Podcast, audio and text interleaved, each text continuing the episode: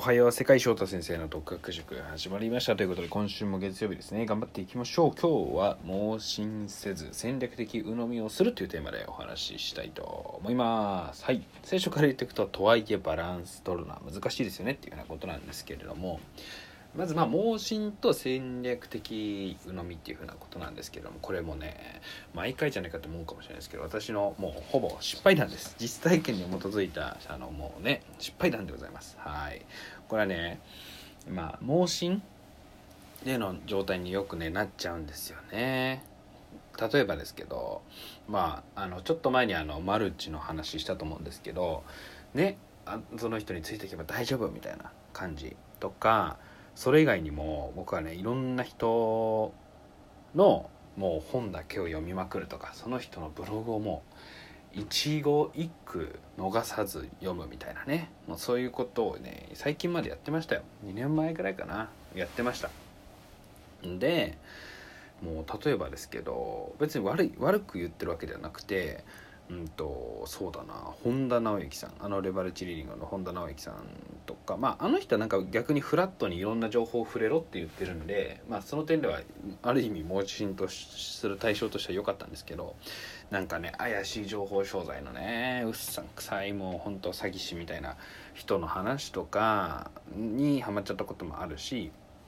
で方や今もご活躍されている方々皆さんの、うんと、例えばもう西野さんとかもすごく好きですけどもうある意味西野さんの言うこと以外信じないみたいな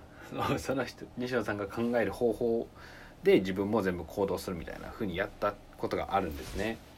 だけどこれはやっぱりね皆さんに言うまでもないんですけどもうね完璧な完全な人っていないしみんなどこかに向かってる途中なんですよね。うん、不完全な状態でどこかに向かってる状態だしその人のコンテキストその人の文脈っていう風なのがあある中で、ね、表面的な一部の氷山の一角しか僕らは見えてない。でそれでいて真似しようとしてもすごく何て言うか、うん、リスクも高いし危ないことなんですよね。で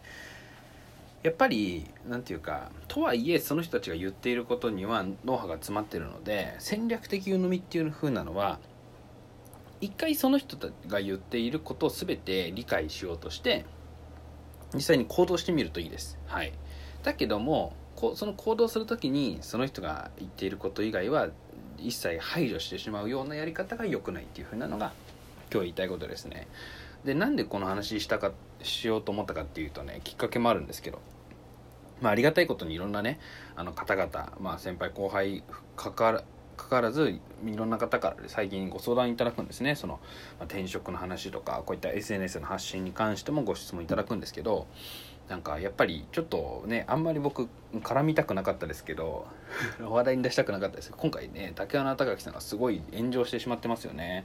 ね彼すごい頑張ってたのであの一個人としては残念だなっていうふうに思うんですけどそのご相談いただく方々とか見てるといや竹花さんだけを信じてあの課金もして全部その竹花さんの言う通りだけにしてきました。だけどすごく残念です。だけど今からはうんとあの青汁王子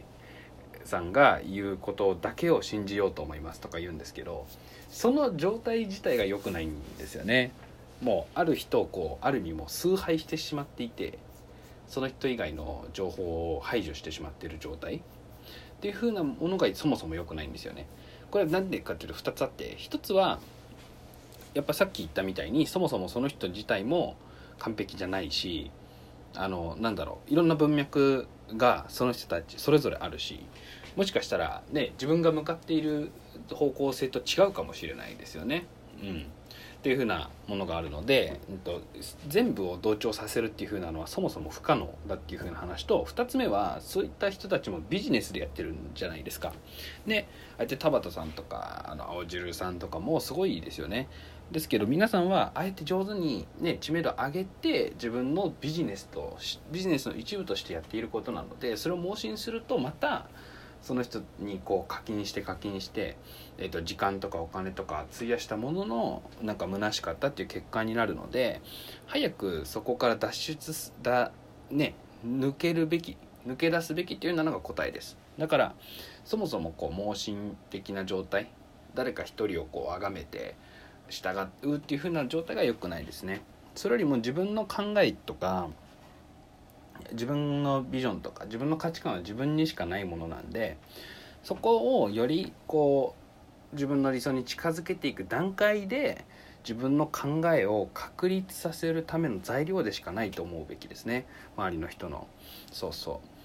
う。だから僕もなんかちょっと前まではなんか本読むってなるとその人すげえってなってこの人の本全部読もうみたいな。一語一句後書きも全部ブログも全部読むみたいな。でその人が24時間過ごすように24時間も真似してみようみたいなね。そんな状態だったんですけど今はそうじゃなくて自分の考えがあってでなんかもう目線を合わせるようにしてますね。もう本読む時もあこの人もこう言ってるんだへえ気づいてるんだみたいなとか自分の考えがある中であこの本とこの本も同じようなこと言ってるから考えとしては間違えてないなとか。逆に全く真逆なことを言っている場合もあるんですけどそれをこう俯瞰で見てあなるほどこういった側面があるのかとか。あのなんだ多角的に一つの考えもしくは自分の考えを見るための材料として読書をしています。はい、なのでうんそうだな、まあ、自分の考えっていうのがある中であのあくまで参考にしているっていう風な状態ですね。でそうするとやっぱすごく楽だしうんなんかいちいち踊らされなくて済むしやっぱそもそも自分の人生を生きてるのでね自分の人生っていう軸の中で、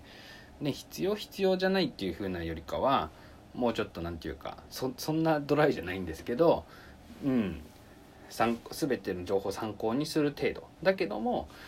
お腹心の中で腹の中では2割余白というか疑いじゃないけども思っておくべきかなというふうに思います。そっちの方がね楽ですよ。うん。なんか素直にねあの行動しない人はダメだとかってよく聞くんですけどそれってじゃあどういう場面で言われるというかというとあのなんだろう。それってクロージングの時なんですよ。自分がクロージングされてる時に煽られる時に言われます。僕もねその怪しい情報商材のセミナーとか行ったことあるんですけどそのでいろいろ煽って煽ってすごい未来を見せてで今行動しない人は一生成功しませんとか言うんですけどそれって何で言うかっていうとその場でクロージングしたいからなんですよね。その場でクレジットカード決済をしてもらうとか何かしらこうコールトゥアクションって言ったりしますけど、えー、換金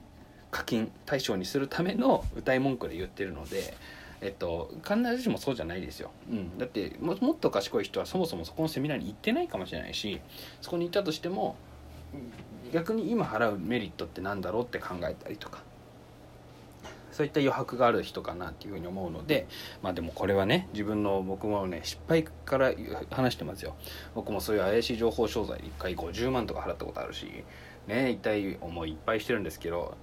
今自分で自分で痛い思いをしてるしに行ったっていうふうなことなんですけどそういった経験からも見てあの言ってます。だしね本当に本当に本当にあなたが必要な情報っていうのは無料でもうありふれてます。探せば出てきます。で無料じゃなかったとしても1001冊1500円の本買えば相当良質な情報が詰まってます。なのでそれ以上かかるものっていうのは大体ねあの違いあのなんだ不要なものだと考えてください。はい。っていうふうなってことで今日はですね盲信せず戦略的鵜呑みをするっていうふうなことでお話ししました。はい、まあ、週の初めになるんですけれども、えー、そうですね。今週僕はあの一瞬ちょっと東京に帰る予定なのではい。